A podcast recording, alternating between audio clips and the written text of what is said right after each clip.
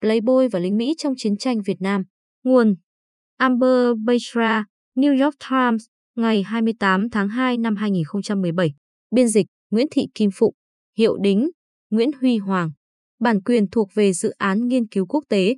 Khoảng giữa bộ phim Apocalypse Now có một cảnh nổi tiếng là khi con tàu chạy sông của Mahensin đến được một trạm cung ứng nằm sâu trong rừng rộng. Trong lúc thủy thủ đoàn mua dầu diesel, nhân viên cung ứng đã cho họ những tấm vé miễn phí để xem một chương trình. Các anh biết đấy, anh ta nói, nhưng cô thỏ. Không lâu sau, họ ngồi ở một sân khấu tạm bợ dựng quanh một bãi đáp, xem ba cô người mẫu Playboy nhảy xuống từ trực thăng và nhảy theo bài Suzuki. Cảnh phim đó là hoàn toàn hư cấu. Các người mẫu Playboy gần như chưa bao giờ đến lưu diễn ở Việt Nam và chắc chắn không phải là theo nhóm. Nhưng ngay cả khi không có cô thỏ nào thì chắc chắn tờ tạp chí vẫn có mặt ở đây. Trên thực tế, khó mà nói hết vai trò hết sức sâu sắc của tạp chí Playboy đối với hàng triệu lính và nhân viên dân sự Mỹ có mặt ở Việt Nam trong suốt cuộc chiến. Để giải trí, đúng, nhưng quan trọng hơn nó còn là nguồn tin tức và thông qua mục trao đổi thư từ dày đặc, nó còn là một nơi để tâm sự và xưng tội. Playboy không chỉ có giá trị đối với những người lính nói riêng mà còn với cả quân đội nói chung. Ấn phẩm này đã trở thành một liều thuốc tinh thần hữu ích, đôi khi còn hơn cả những lá thư vốn được mong mỏi từ quê nhà. Playboy ghi dấu ấn lên cuộc chiến bởi nó là sự kết hợp độc đáo giữa phụ nữ, các mục tiện ích với bình luận xã hội và chính trị, biến nó trở thành một di sản đáng kinh ngạc về sự can dự của Mỹ tại Việt Nam. Năm 1967, nhà báo Rogers của tờ Washington Post tuyên bố nếu thế chiến II là cuộc chiến của tờ Stars and Stripes và cô đào Betty Grable, thì cuộc chiến ở Việt Nam là cuộc chiến của Playboy. Chuyên mục nổi tiếng nhất của tạp chí này là Playmate, nằm ở hai trang chính giữa. Tổng biên tập và cha đẻ của Playboy, Hugh Hefner, có sẵn trong tâm trí hình ảnh người phụ nữ mà ông muốn miêu tả. Playmate ban đầu được giới thiệu với cái tên Sweet Earth of Theman, là đại diện cho hình mẫu lý tưởng của Playboy. Nàng yêu nghệ thuật, chính trị và âm nhạc. Nàng tinh tế, vui vẻ và thông minh. Quan trọng hơn, người phụ nữ lý tưởng này cũng quan tâm đến tình dục nhiều như người đàn ông lý tưởng được mô tả trong tạp chí. Nàng không theo đuổi đàn ông để kết hôn, mà để thỏa mãn cho nhau và bầu bạn. Người mẫu Playmate khác với những biểu tượng gợi cảm của Thế chiến II, dù đi theo di sản của họ. Hepner muốn tạo ra hình ảnh của những phụ nữ có thực mà độc giả của họ có thể gặp được trong cuộc sống hàng ngày, bạn học cùng lớp, thư ký hay hàng xóm, thay cho hình ảnh những phụ nữ được cách điệu hóa và thường là người nổi tiếng của thế hệ trước đó. Dâm dục nhưng quen thuộc, hình tượng cô gái nhà bên là người bạn hoàn hảo cho những người lính đóng quân tại Việt Nam. Vẻ đẹp và sức hấp dẫn của người Mỹ được thể hiện chủ yếu bởi các cô người mẫu xa lạ đã nhắc nhở những người lính trẻ về những phụ nữ mà họ bỏ lại ở quê nhà, vì ai mà họ chiến đấu. Và, nếu sống sót, họ sẽ được trở về với họ. Playmate và các chuyên mục hình ảnh khác trong tờ tạp chí còn phục vụ một mục đích khác cho quân đội Mỹ tại Việt Nam. Dù không chú ý, những hình ảnh và bức vẽ thường là thô tục của Playboy đã truyền tải những chuẩn mực xã hội và tình dục đang thay đổi ở Mỹ. Sự xuất hiện của người mẫu da màu năm 1964 là China Lee và năm 1965 là Jennifer Jackson phản ánh thái độ thay đổi về chủng tộc. Nhiều người lính đã viết thư cho tạp chí và các người mẫu Playmate để cảm ơn sự xuất hiện của họ trên Playboy. Đặc biệt, những người lính da đen còn cảm thấy hình ảnh của cô Jackson đã mở rộng hứa hẹn về cuộc sống tốt đẹp mà Hefner dành cho họ.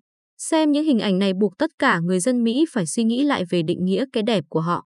Theo thời gian, Playmate đã dần thúc đẩy ranh giới của các chuẩn mực xã hội và cả các định nghĩa pháp lý khi họ đăng nhiều ảnh khỏa thân hơn. Đầu tiên là ảnh lông mu vào năm 1969 và ảnh khỏa thân toàn bộ nhìn từ đằng trước vào năm 1972. Tờ Washington Post viết rằng các tù nhân chiến tranh người Mỹ đã rất sốc khi nhìn thấy ảnh khỏa thân trong một tờ Playboy lậu trên chuyến bay về nhà vào năm 1973. Sự khỏa thân, tính dục và sự đa dạng được thể hiện trong những bức ảnh ấy đại diện cho những thái độ mang tính dễ dãi hơn về tình dục và vẻ đẹp mà những người lính đã bỏ lỡ trong những năm bị giam cầm. Sự hấp dẫn của Playboy đối với lính Mỹ không chỉ dừng lại ở Playmate, họ thực sự đã đọc cả tờ tạp chí vì các bài viết.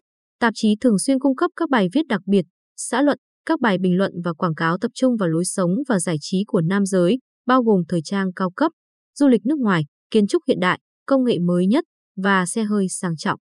Playboy tự định hướng mình trở thành kim chỉ nam cho những người đàn ông mong muốn đạt được tầm nhìn về cuộc sống tốt đẹp của Hefner, bất kể họ ở San Diego hay Sài Gòn. Với các thanh niên đang phục vụ ở Đông Nam Á, có độ tuổi trung bình là 19, nghĩa vụ quân sự thường là công việc đầu tiên cho họ thu nhập khả dụng. Họ đọc tạp chí để được tư vấn về những món đồ nên mua, những chiếc xe tốt nhất và những món đồ thời trang mới nhất. Các loại sản phẩm mà họ thường mua được ở một trong những trung tâm trao đổi lớn tại các căn cứ của Việt Nam hay các trung tâm mua sắm đang mọc lên nhanh chóng, chẳng khác gì các món hàng mua được ở nhà. Playboy Advisor, chuyên mục tư vấn của tạp chí, khuyến khích mọi người đặt câu hỏi về tất cả các loại chủ đề, từ loại rượu tốt nhất đến tình hình cổ phiếu ở nhà, đến tư vấn phòng the, đến cách làm quen với cuộc sống thường dân. Binh lính xem Playboy như một công cụ hữu ích để tìm ra vai trò của mình trong một thị trường định hướng tiêu dùng mà giờ đây họ đã có thể tham gia vì tính cơ động và thu nhập mà nghĩa vụ quân sự đã cho họ. Nội dung của tờ tạp chí đã vượt ra ngoài lối sống và giải trí khi sứ mệnh của nó được phát triển. Trong những năm 1960, Playboy đã cho đăng nhiều bài viết thẳng thắn về các vấn đề xã hội, văn hóa và chính trị quan trọng mà nước Mỹ đang phải đối mặt. Thường được viết bởi các nhà báo đoạt giải Pulitzer, các nhà lãnh đạo trong chính phủ hoặc quân đội và các cây bút văn chương hàng đầu. Tạp chí đã đề cập đến các chủ đề như nữ quyền, phá thai, quyền của người đồng tính, chủng tộc, các vấn đề kinh tế, phong trào phản văn hóa và các vụ bỏ tù hàng loạt những thứ binh lính không thể thấy trong tờ Stars and Stripes. Tạp chí Playboy còn cung cấp các cuộc phỏng vấn chuyên sâu với mọi tên tuổi, từ Malcolm X đến lãnh đạo đảng Nazi Mỹ George Lincoln Rockwell, giúp những người lính trẻ biết đến các lập luận và ý tưởng về chủng tộc và quyền bình đẳng của người Mỹ gốc Phi mà có thể họ đã không được giới thiệu ở quê nhà. Nghĩa vụ ở Việt Nam khiến nhiều binh lính được tiếp xúc trực tiếp với các chủng tộc và các nền văn hóa đa dạng, và Playboy đã giới thiệu cho họ những ý tưởng và lập luận mới về các vấn đề xã hội và văn hóa ấy. Ngay từ năm 1965, Playboy đã bắt đầu cho chạy các bài viết về chiến tranh Việt Nam, với lập trường biên tập thể hiện sự phản đối leo thang xung đột. Dĩ nhiên, về chuyện này đội ngũ biên tập đã rất thông minh, quan điểm của họ có thể chỉ trích Tổng thống, chính quyền, các nhà lãnh đạo quân sự và chiến lược, nhưng họ cũng đảm bảo rằng những người viết bài sẽ làm hết sức mình để ủng hộ binh lính. Năm 1967, lính Mỹ được đọc lập luận của nhà kinh tế học tự do John Kenneth Galbraith rằng không phần nào trong lý lẽ ban đầu giúp biện minh cho cuộc chiến là còn nguyên vẹn.